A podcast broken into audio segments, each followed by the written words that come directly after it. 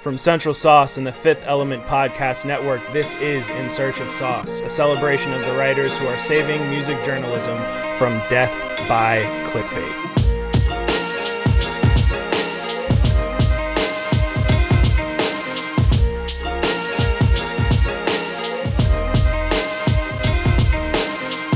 Hello, my name is Mickey Hellerback, and I am a writer at Central Sauce as well as freelancer for publications like Okayplayer, Guap Magazine, Complex, and more.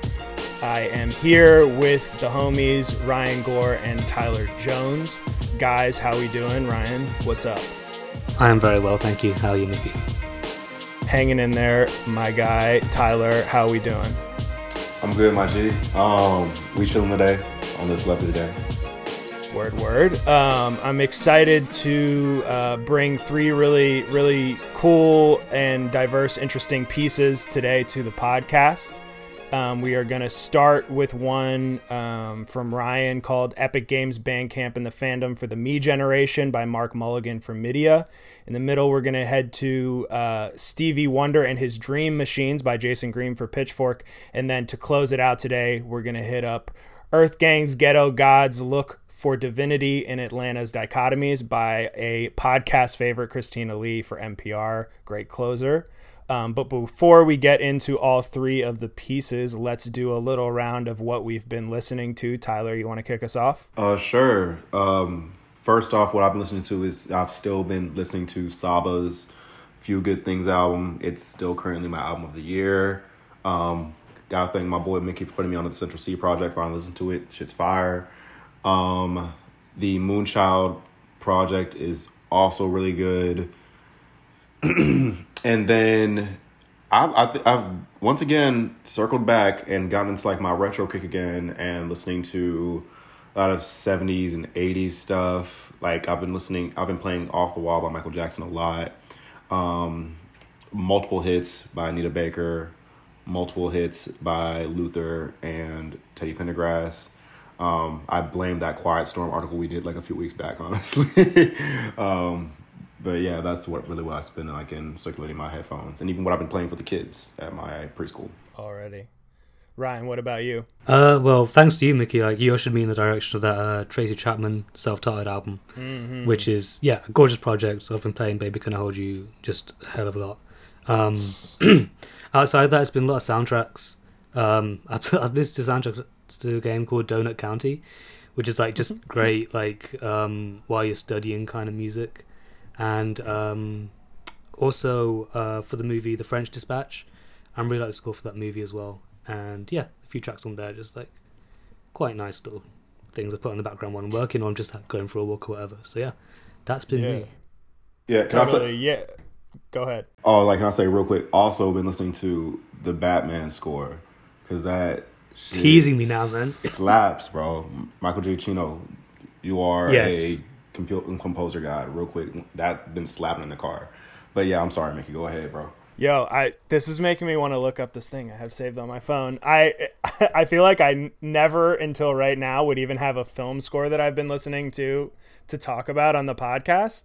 But funny enough, um, a, a score. I just saw The Lost Daughter. Have either of you seen that on Netflix? Maggie No, I haven't. Gyllenhaal. hmm Um, yeah, Maggie Gyllenhaal directed and wrote, I believe. Yeah, Uh, Olivia Colman, Jessie Buckley. Yeah. yeah, that exactly. So that film has this sound has like of the most like impactful just uh, as soon as I heard it within the film soundtracks that I've heard as of late. There's like this repeated kind of like string led sequence of Olivia Colman while she's driving along the coast that like really hit me immediately and I did this like deep dive on the guy. He's done a couple other films too. Dickon Hin- Hinchliffe. Uh, but he's yeah, I don't know.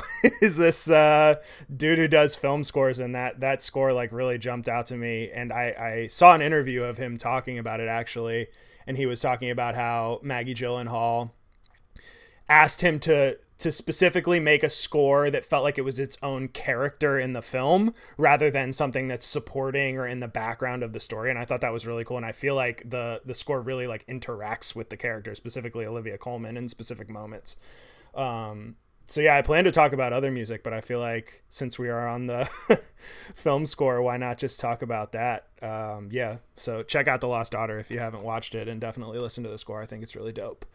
Um, but yeah, let's uh, let's get right into Ryan's uh, piece, which kind of um, talks about definitely with a kind of uh, a, company crossover or buyout, um, the interaction of music with a different medium.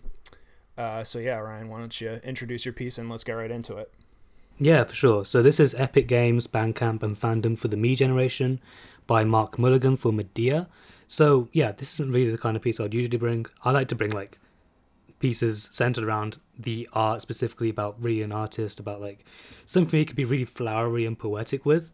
So this is quite a change for me because it's quite a um, business-minded piece, but it was pretty difficult for me to get this merger out of my head. Like just trying to rack my brain, trying to figure out what the hell Epic Games have bought Bandcamp for, and what that could mean, like just for the future of Bandcamp, which is a platform I think we've all used and that we all really appreciate the existence of as people who want to see artists paid a fair amount. And for um, um, the, yeah, just the future of music in general, and where where what this merger could mean for like how tech is going to get involved in music even further. So, um, what I really love about the article is how it has kind of like the length of a piece that's just trying to tell you that Epic Games has bought Bandcamp and has like a brief history of what Epic Games is and a brief history of what Bandcamp is and saying, hey, they're together now. Bye. But, and that's kind of like a testament to like the efficiency of this piece because like it's still super short, but it makes like some incredible points that just kind of changed my perspective on like media corporations and kind of their, their goals in this modern age and offering some kind of like speculation on what the acquisition could produce because I think our most like um, valuable asset as journalists is that we're kind of historians that we go around kind of documenting events, documenting albums, and that kind of allows us to predict the future a little bit. And I think that's what I needed from this piece, especially because it hit so hard. Because when I heard about that merger, I was just so confused.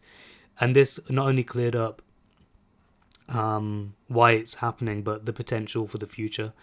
And yeah, it was just exactly what I needed to read at the time, and was so efficient and so thought provoking at the same time. So, um, so yeah, I needed an explainer, and he really came through. Uh, Mark really came through. Um, so yeah, um, I want to talk about this one quote, which is one of those points that he made. I thought was really interesting near the top of the piece, and it has to do with the title when he's talking about fandom for the me generation when he's when he's talking about kind of the similarities between Epic Games and Bandcamp, he says um, all of them enable their respective user bases to communicate their identities and tribes via fan products, from badges to Fortnite skins, through to T-shirts and vinyl. And I thought that uh, line he drew between like Fortnite and Bandcamp was really, really perceptive and like really, um, yeah, really thought provoking, and made me kind of look at, like I said, uh, media companies in general and what their what their goals are and what like how they see us as consumers and what they are pushing for us to do, and just kind of made me more, I guess, more aware of uh, how I'm being manipulated as a consumer. But um, but yeah, Tyler, uh, I'll go to you next because I know you're someone who's like very much into games like I am. So how did this news hit you, and how did this article kind of help contextualize it? That was not a diss to Mickey, who I know is It is a uh, fact, though. It is a fact. I mean, fair enough. It's for me when I heard the news, I was like, there was parts of me that was like, okay, this is really cool. I get maybe artists get to even monetize their art through it being another through through another medium. Because we all we hear all the time, right? These current companies, they're like they don't describe themselves as a record label or like a blog. They say we're a multimedia company and I think Epic Games is, also in that area.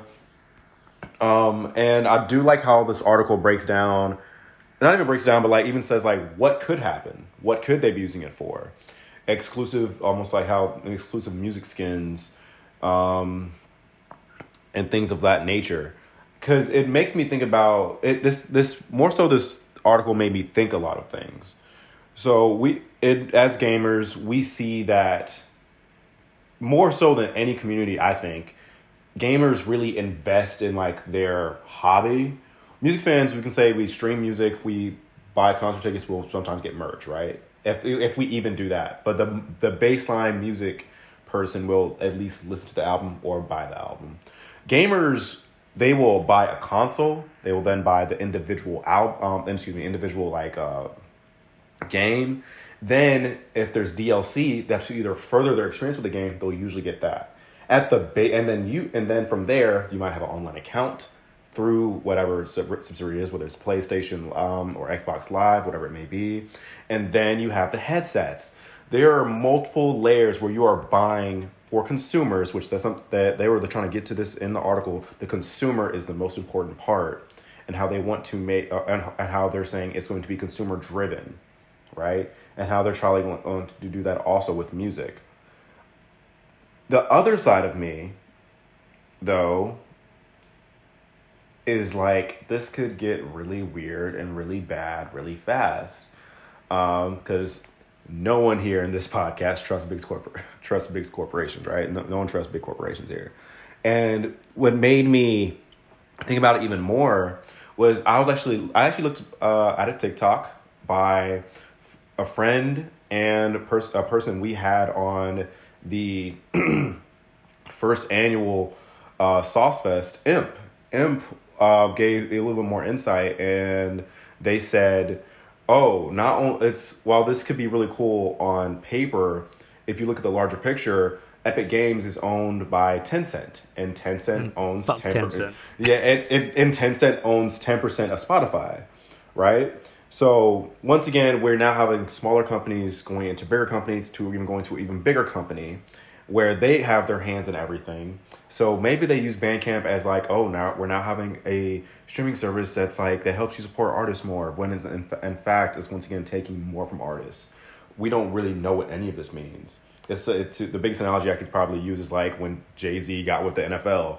It's a big announcement. Everyone's excited, but no one actually know what it means yet. We don't know those fine details. What are the plans? What are they actually going to do with said music and these artists? Because if it's if it's if it's all sunshine and rainbows, then yes, we see artists getting monetized um, and having their art being monetized more in in the platform that they want it to be, and they can see it in more diverse areas. Or we end up seeing the artists, for, for lack of a better term, get fucked and act and unfortunately like have their art even be more watered down and stigmatized and and where little 12 year old kids aren't even listening to the whole entire song or their album anymore that they wanted to in the first place but it's now a clip that they can like now use for a little dance right? Which it's a funny joke but also what is that where we're heading? Is that where the multimedia the modern multimedia company is heading? I know that was a lot so but also mickey go ahead brother. Yeah i think that that's really interesting what you're saying tyler. I think uh kind of what the the the piece offered was um, a real breakdown of what the positive outcome of this could be from something that the immediate reaction to was so skeptical because of these very justified reasonings for us to not trust big corporations. Um, and I think that that's like it really gave the piece purpose because it was like as consumers, this is what the type of things that we should be expecting from this merger that are actually um, could actually result in positive outcomes. So we know what to ask for with this breakdown of um, the merging of these two companies. Uh, I I thought the piece was really effective. Obviously, as Ryan subtly threw shade at me about, I don't. I am not a uh, not a video game person whatsoever. So whenever I literally hear or read our our group chat and they start talking about video games, I just tune out for the next day and a half. Um, but what this piece really did, I thought, was did a good job of bringing me into the point where I was like, oh, I actually am intrigued by reading this to ask people who know more than me more questions to get an understanding of the interaction between Bandcamp and the kind of Fortnite platform and how that would actually work out. Um, and so I even wanted to, I did a little bit of digging myself after reading this, but I wanted to kind of ask you guys about specifically that kind of crossover um, that was mentioned in the piece by Mulligan about the the kind of music creation, I guess, that kind of happens in Fortnite that can be this kind of collaboration with Bandcamp and then presented into Fortnite radio. Is that a thing that that either of you because I, I'm assuming both of you play Fortnite at least to a point where you understand how it kind of works. Maybe not. I don't know. But I thought that was a really interesting thing that I never would have realized was a thing. And I mean, you know, I really love Bandcamp and what it offers. Um, mm-hmm. Is this kind of like fan emp- fan empowerment, but also artist empowerment um, in the kind of creation and distribution channels that it offers? So and I saw that that was like the last thing he mentioned on his list of things. But I was I was wondering if you guys could give me more insight on that because I don't know anything about Fortnite. Yeah, Ryan. Yeah, uh, Ryan, you want to go first on this one?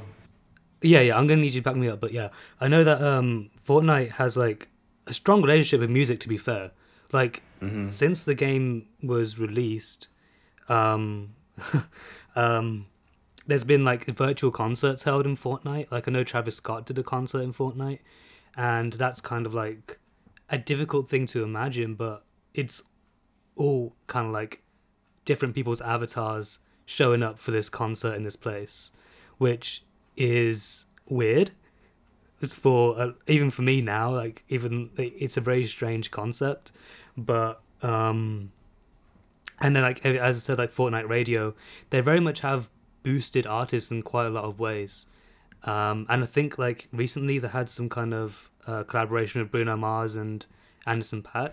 For so I think, yeah, yeah, exactly. So um, yeah, the, the, they've had a view to incorporate music into the game for a very long time. Obviously, Epic Games is a lot bigger than better than uh, Fortnite, but they pump most of their energy into Fortnite. So we can probably take Fortnite as kind of example of what they want to do generally across the board.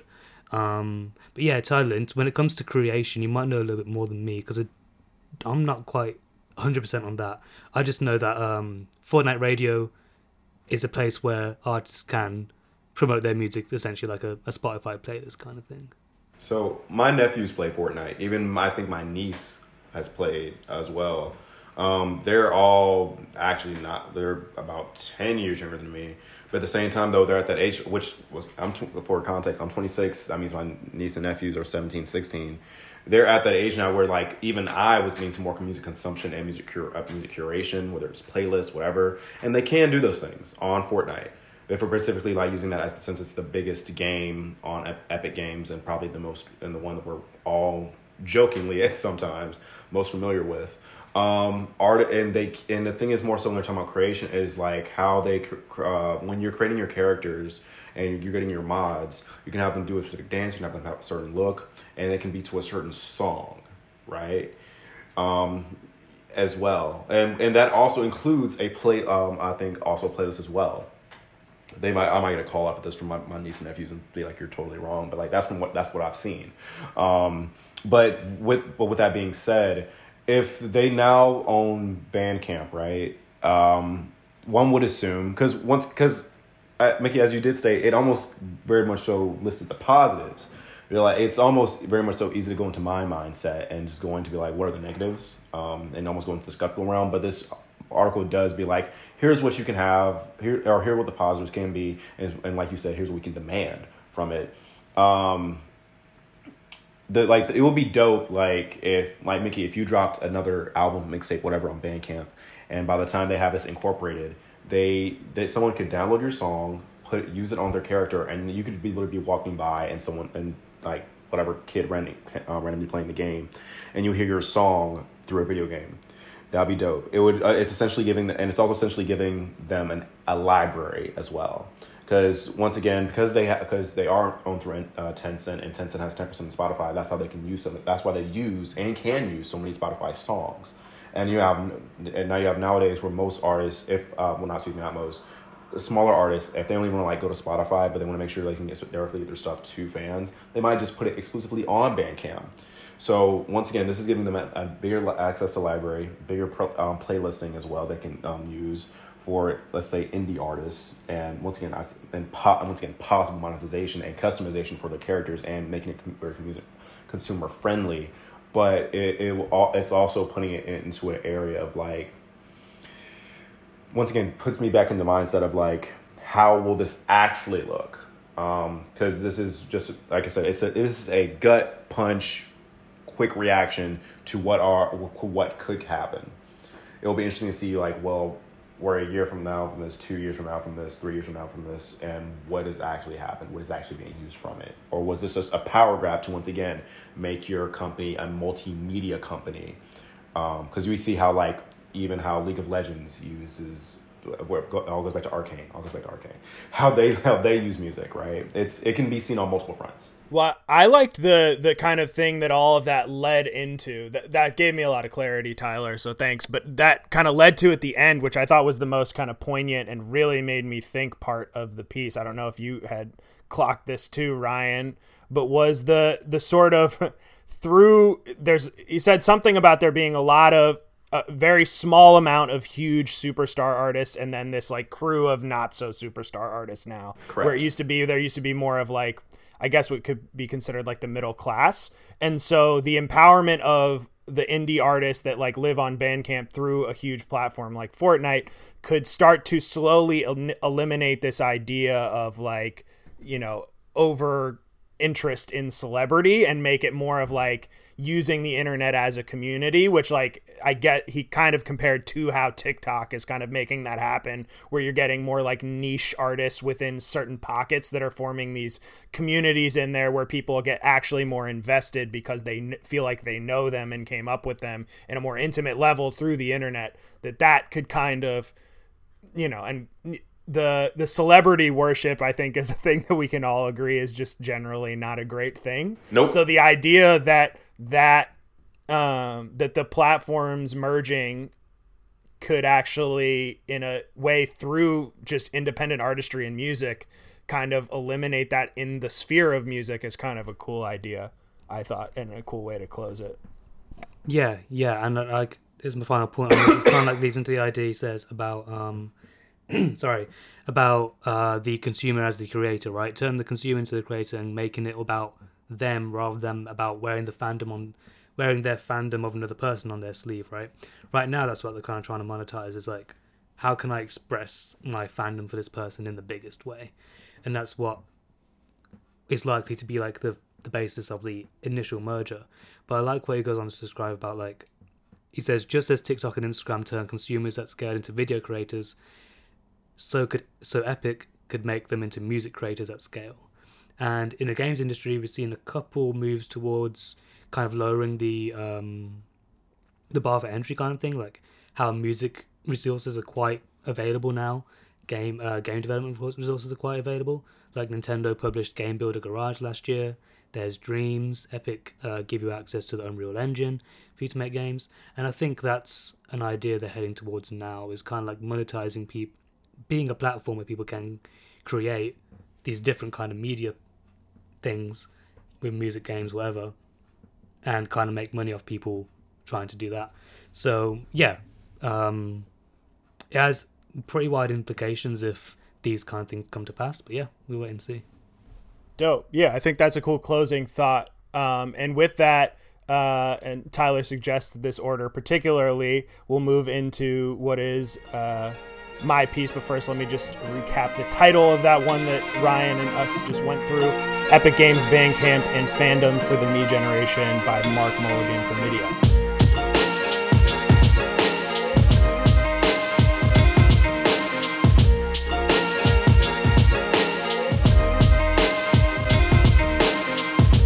Now we'll move to kind of taking it back a little bit, but still keeping on the same through line of the intersection of technology and art and music specifically.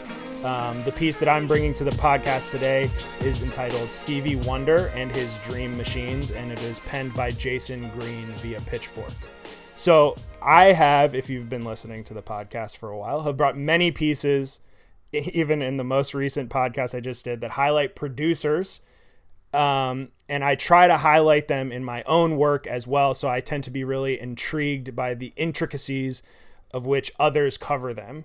This, however, is the first time I'm actually bringing a piece centered on a vocalist who had a keen influence through his own production that was not only inventive but influential. And this is a thing that not a lot of people necessarily know about Stevie Wonder, so it felt like a real uncovering thing to me.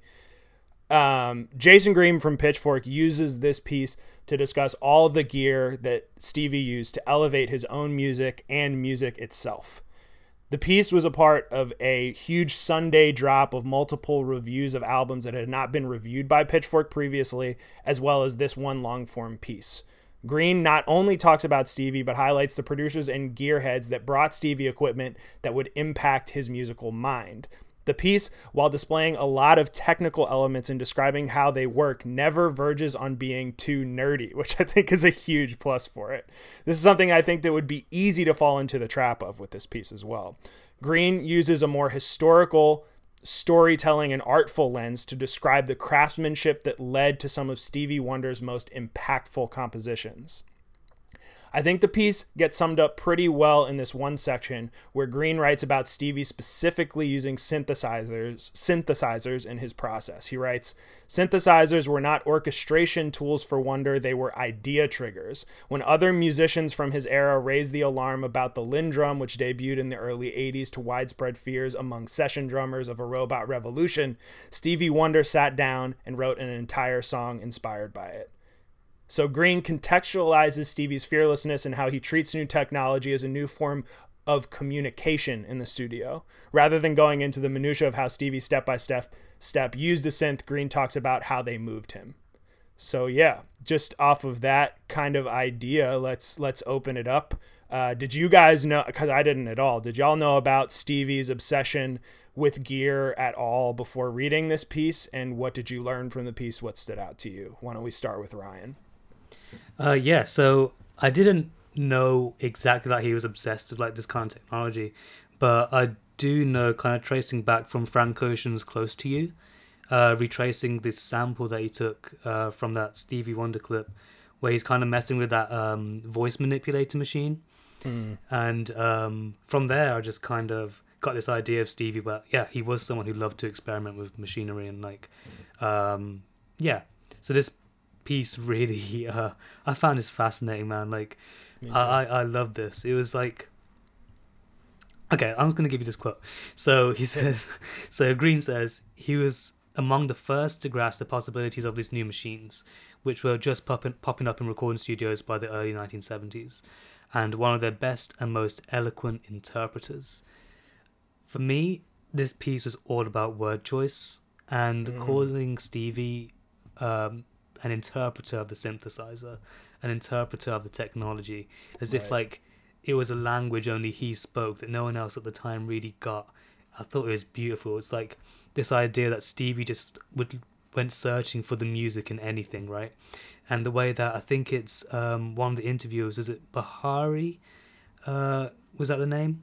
Yes. Yeah. Yes. Um, he talked about how Stevie was just inspired by sounds and how he could like bend them into music and how he could like make melodies from these like strange sounds you would hear that these machines would produce. And i thought it was just such an incredible picture he painted just really like that specific word choice the eloquent interpreters there. Just a brilliant brilliant word way to describe that. And it just gave me this a, a stronger picture of stevie like i said someone who just loved to experiment with this technology someone who was just like so free so like not burdened by the shackles of like skepticism that a lot of people would have been at the time. He was like, "Oh, that's a sound I've never heard before. Let me just try and, you know, grab it and make it into something. Let's see what I can do with that." And it's such a uh, uh, a theme amongst like I think today's music as well. Like the music scene isn't what it is without Stevie just messing around with some synthesizers, really, is it? like you think no. about seminal albums, like I think about whenever I think about synthesizer, I think about Currents by Tame Impala, right? And it's mm. like, can that album exist without Stevie kind of like manipulating, like it says in the piece, like um, synths were always kind of like warm synths. They were never used in any harsh kind of way. And you listen to an album like Currents and you see like kind of the spectrum that that synth, like yeah, he, he he puts that synth through a lot of work in that album to get Yeah. different emotions out of it, and you just Yeah. kind of like draw that line immediately back to Stevie and how like he um he kind of manipulated it. And I want to throw one more quote out that just like exemplifies what I'm talking about about word choice. Um, quote In the 70s, analog synths were often warm in their tonality, but only in Wonder's hands did they become so fantastically pliable. Ugh. He poured his musicality into them and allowed us to hear them as he did. Beautiful beasts, finicky and strange, as tactile as a pair of hands are slapping a kitchen table. God Yeah, damn it. Bars. God damn it. Fantastically pliable. That's exactly like how I feel about Simpson. Why like they're my favourite instrument to hear on the track. Like usually if you pick an artist, my favourite track by them would be one where like synths are quite heavy on them. Like my favourite Yeah. Mac Miller track is always um complicated. Because like just the heavy thick synths on that track. And Yeah. you calling them fantastically pliable. Ah, Yeah. just great. Just like how that image that gives you of a synthesizer just just brilliant. I, I love this piece. Oh, definitely. And then how Greene kind of fuses that into these really popular Stevie songs. It kind of gives you the back, the technical backstory of how the synths went into them with like superstition and higher ground, and then you get this real like I- ideology that went in through through the equipment through Stevie's brain that resulted in those songs. But again that real like through the language that Greene uses that emotional through line through it rather than it being this thing of like he used this synth here to put in between these two other synths blah blah blah. It like really gets into the feeling behind it which always links it to the feeling that you kind of have with Stevie's music. And I know Tyler you're you're you know huge as huge a Stevie Wonder fan as anyone and as me um did this really it felt like it did to me a lot so did it feel to you like it really gave you insight into the music that you have like a real affection for Yeah, it's it's. This was really this was a really cool article by the way. this was this was I, it was an article I never would have expected either, um, and I would never thought of technology in this way to help paint an even more fuller picture of Stevie Wonder, um, and and his artistry.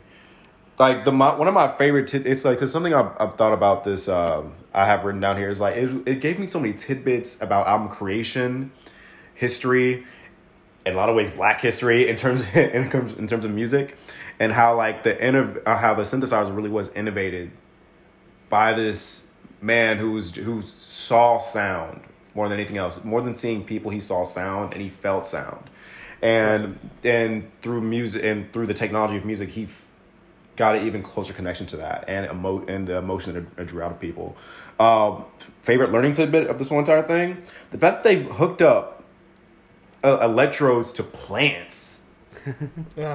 Freaking plants, bro. Like, what, like, here's the thing. We always talk about how, and I can connect this to Kanye somehow, and I will soon.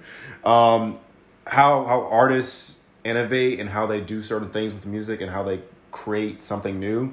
The fact you get electrodes to plants, hook it up, and then and to create and then and then raise it on the synthesizer to create a new sound that plants can make sounds, and then someone coming to the studio one day and setting the plant on the said plant on fire, and then seeing how that changes it. yeah Like, bro, like it's Insane. it's uh, it really is insane. Um, and how they also painted the picture how like Barry, uh, I'm not Barry, uh, how Stevie and Mahari really found sound how any how music can be made through any sound, and at how how that further created emotion and communicated emotion.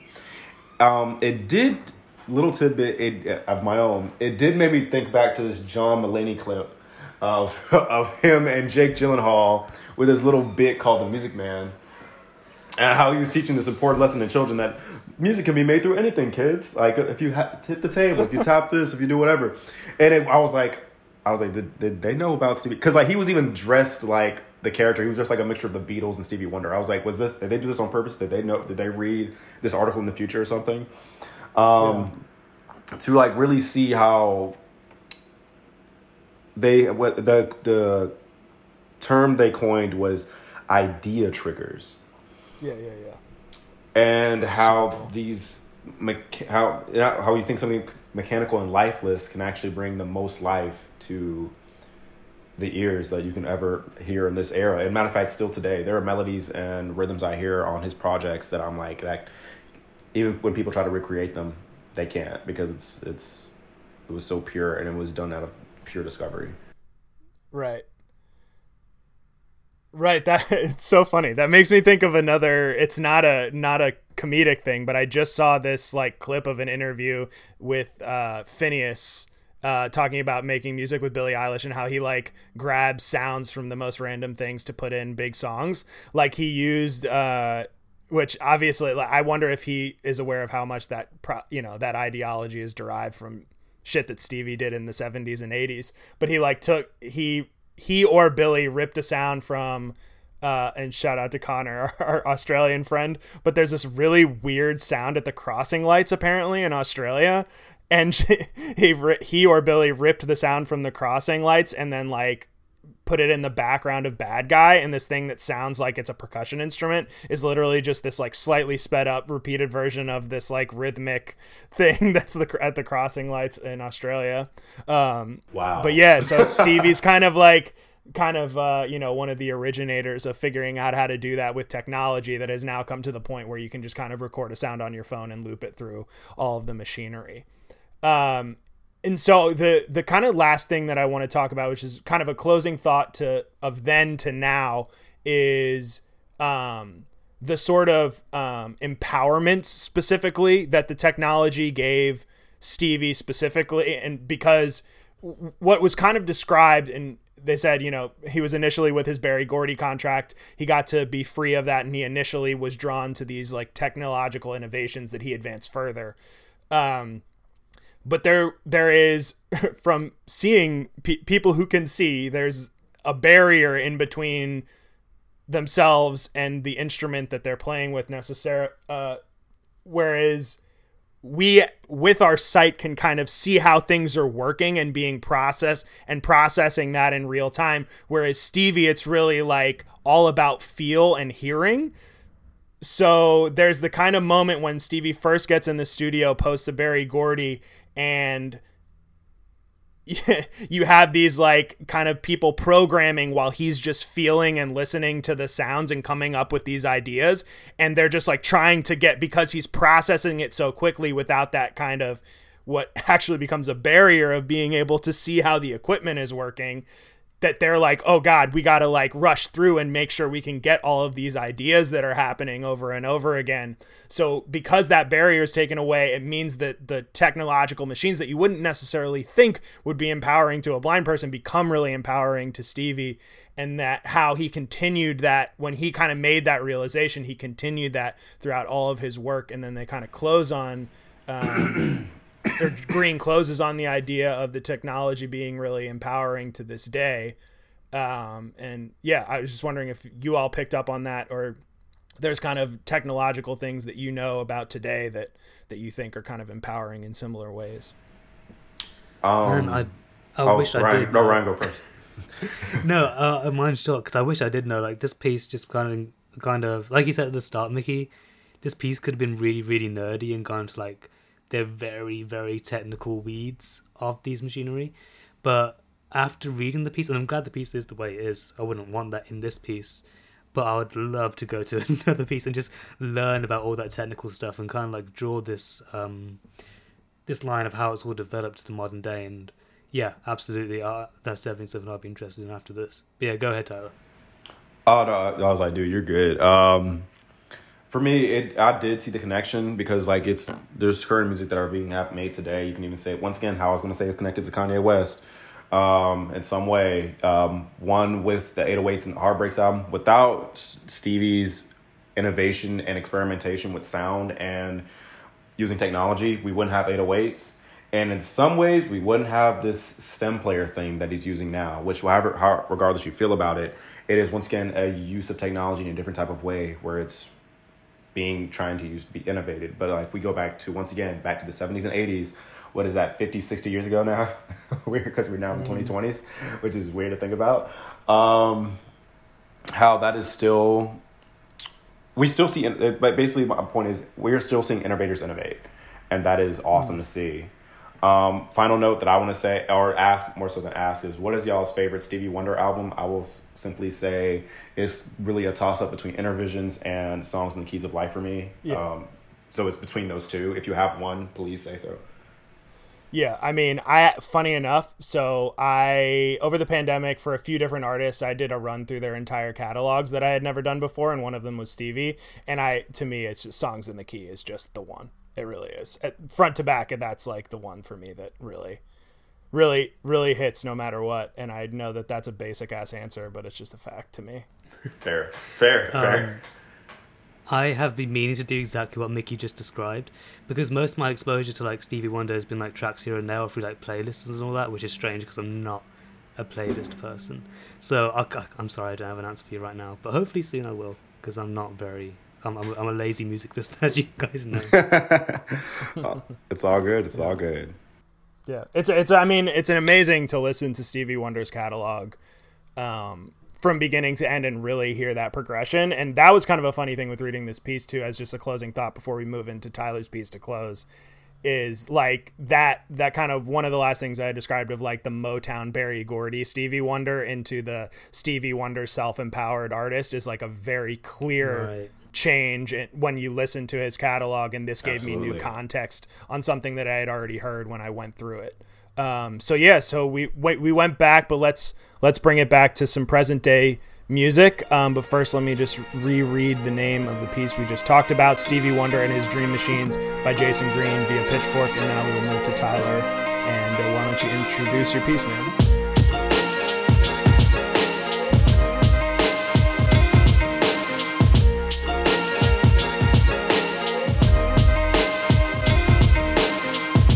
So I brought EarthGang's, Ghetto Gods, Look for Divinity in Atlanta's Dichotomies by Christina Lee, which if, if like if anyone's been listening to us for a while, we love some Christina Lee here. we love some Christina Lee. If uh, I, I I wonder how many times we've actually covered her at this point um, on the podcast. Um, but basically, yeah, she brought an interview um, by EarthGang for because they just dropped their new album Ghetto Gods, um, which is an album that I've also been listening to, but it's been more so in the back of my mind right now. Um, but I will say, re-listening, um, pro- um, but re-listening to the album again after reading this article gave a lot of more context and why I felt why this album was probably the most I don't know normal for them, and I don't mean normal in a bad way. it's more so they it felt very grounded, and it went to a quote of Olu basically saying. Uh, the fact is they were just they're basically we're trying to be more we're trying to be less creative and more honest, which you would be like, oh, with art you don't have to compromise the two, but no, in actuality, it's for them and what they had this vision for this album. Um, they that's what they felt like they needed to do, right? Um, and to really go back into like the structure of the piece, Christina really might have some of my favorite intros to like interviews, right? like the way she sets everything up to basically go into like the back and forth of when they actually get into the, the quote unquote interview part is just she does it so good, man. she does it so good. It's um it's she always has a mixture of contextualizing, modern eh, contextualizing, modernizing, and understanding. Um, if that makes any sense. And I and when I say that, I mean is whatever artist she's basically highlighting or subject she's highlighting, she makes sure you're always a part of the conversation with her word choice and how she intros said piece. Um, it's all it's all, it's like they start. She starts from like the beginnings or the modern beginnings of what people would think they ha- have of the group. Like in the second paragraph, she does a simple like intro of like where they are, or excuse me, how they came to be with that last with their last project and felt so out there to then bringing to the subject of what she wanted of the piece to how it's so grounded and how it's so Atlanta. Even in its in a wacky city, we have the most realistic thing that's happening right now, the pandemic, and how they created through that. Um, and I and once again, I thought she got so many gems out of them by moving the interview in a way where it, where you think it starts off with the most reg, like just like oh like little openers to be like oh here's how, here's how I can get them talking and then quick once it, like by the third question has already incorporated by what um, incorporate what they're saying into how she can get more stuff out of them. Um, Ryan, what did you think of this piece, man?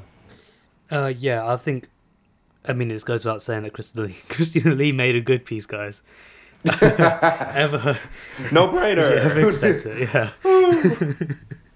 no, and I think what really struck me about this piece because um, we've brought Christina Lee's uh, more less interview focused piece before, but I think the first one that I brought was actually an interview, a transcript interview of Open Mike Eagle, and my mind immediately started comparing this one to that one, and it got me thinking about how, as a journalist, you adjust your question asking style depending on who you're interviewing.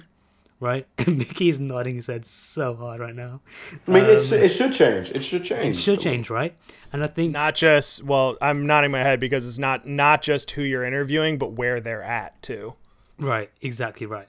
So I I remember the um, Open Mike Eagle interview, and we covered it on an episode quite a while ago now. I think it was like before we interviewed her. And we interviewed her, by the way. Listen to that.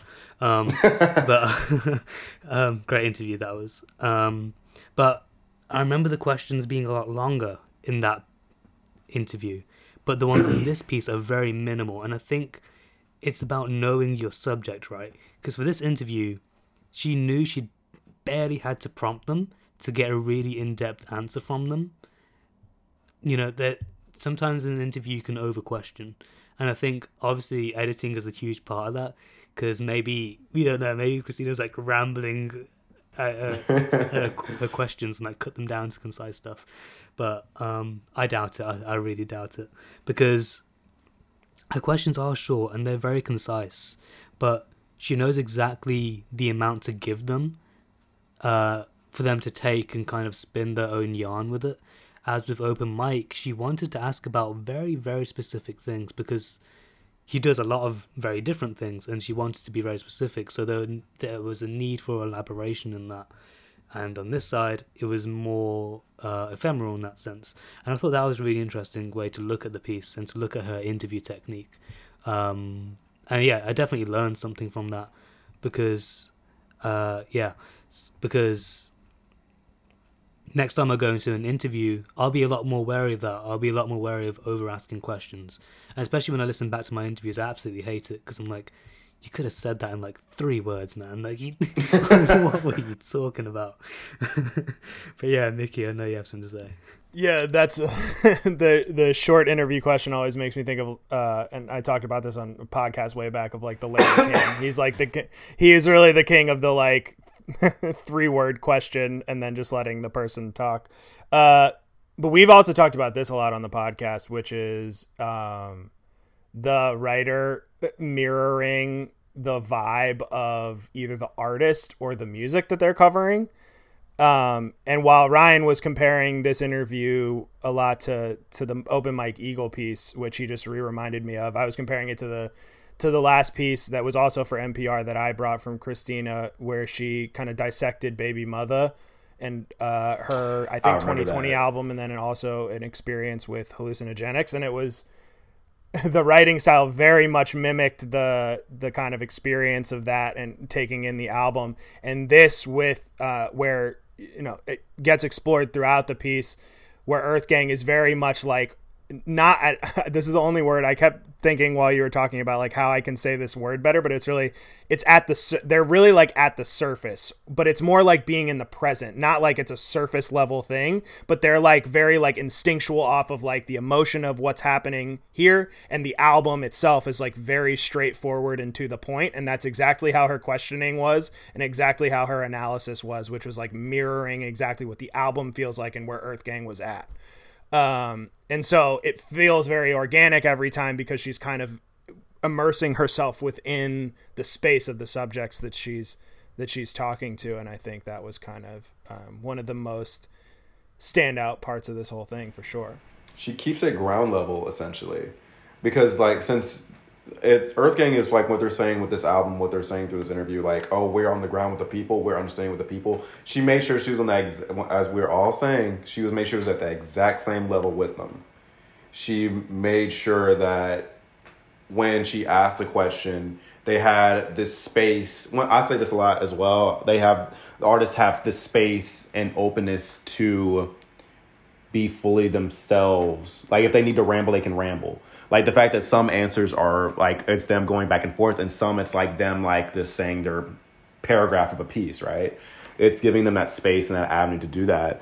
Um, and it's having it's letting the artist it's getting them to a comfortable place and having that uh, rapport with them as well um, that's kind of hard to do because I whenever I want whenever I go into an interview, I always try to make it conversational because um, that's kind of like what works for me because that's how I play off people. But the fact that you're just able to give them space to like you don't always have to be talking. As Brian the, the, the master of the three the, the three word uh, question, it's it's for me it's personally hard to do. So like when I see someone else do it and they do it so well, it's it's great to see. I think another big thing that she accomplished with this piece is kind of uh, getting an answer on the elephant in the room question about this album, which we've kind of discussed in our group chats with yeah. Brandon, who is like a, a, fr- a, friend of ours and you know continual co-host of the podcast, who is like a EarthGang day one fan and the kind of difference in sound from the beginning of their music to now. And Christina seems very hyper aware of that kind of the funny enough she's talking about dichotomies the dichotomy of that that music to this music and the pretty early on in the interview i think it's like the second question gets a pretty straight straight up answer about their executive producer kp which she kind of clocks in as like the part of the reasoning why the album sounds the way it does. And he is a dj first which they wanted specifically because they wanted to make music over the course of the album that could be played in DJ sets, which like is very different. And then I think Olu says in kind of that same question answer section that like they were for the longest time just making music in the crib and then presenting it to people on the outside. And this one is like made with the intention of being outside music kind of coming out of the pandemic even though it's like rooted in the emotion of that. And uh, that that just was like a big light bulb for me of like oh that's why it sounds this way yeah, a brilliant yeah. pickup by Christina about the executive producer. Like that's a brilliant link to make and like shows really great research into how like into the album and like yeah, yeah, really appreciate that. Because I'm someone as well who's like I really liked EarthGang's uh, pre Dreamville stuff, but post Dreamville I've been kind of iffy on them. So yeah, uh, it was good to get like kind of like catch up with them and understand what like mentality is like. And yeah, I get it a bit more now it's really funny to me because I remember I was I was with um, our friend as well, and one of the guys who started the site, Carter, um, for a listening party when we did uh, Mirrorland. Um, we listened to that album, and and he said one thing about the album that like threw him off about Mirrorland was like he's like I don't think I feel like any of these songs to like really be in a playlist or like none of them or none none of it real has like this real. It's like it feels Atlanta, but there's no real consistency.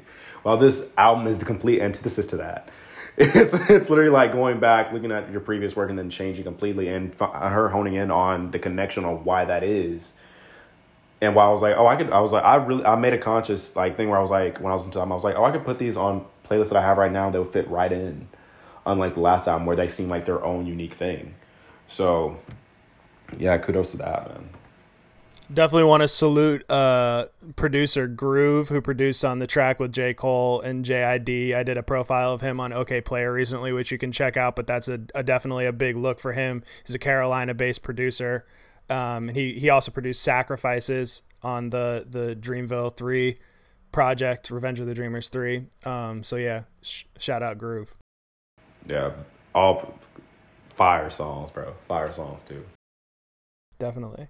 Um, in case you either of you guys have any other closing closing thoughts, uh, I, I think we can we can wrap this one up. Um, I think it's been a pretty fluid discussion today on these three really amazing pieces, um, and I'll go go back through them on the one we just covered, which is uh, EarthGang's Ghetto Gods Looks for Divinity in Atlanta's Dichotomies by Christina Lee for NPR. Before that, we talked about Stevie Wonder and His Dream Machines by Jayson Greene for Pitchfork, and we opened with Epic Games Bandcamp and Fandom for the Me Generation by Mark Mulligan for Midia.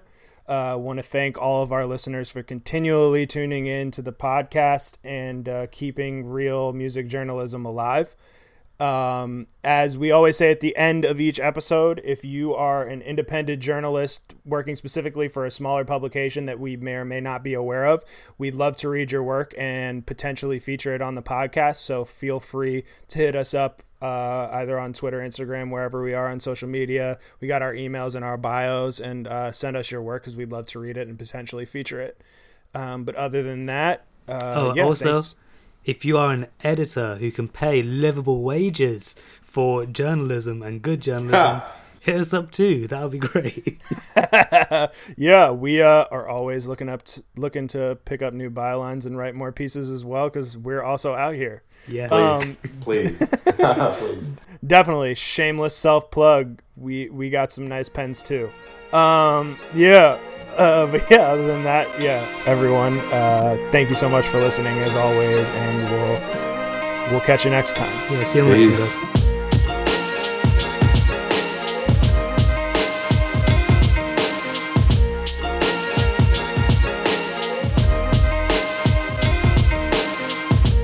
This episode of Essential Source featured Ryan Gore, Mickey Hellerback, and Tyler Jones of the Essential Source Creative Collective. The episode was edited by me, Charlie Taylor, of the Fifth Element Podcast Network. Music for the show is fucked up by Basti.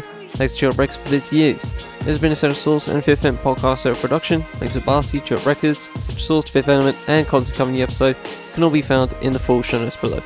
Thanks for listening. You have see you next time as we continue our search for Source.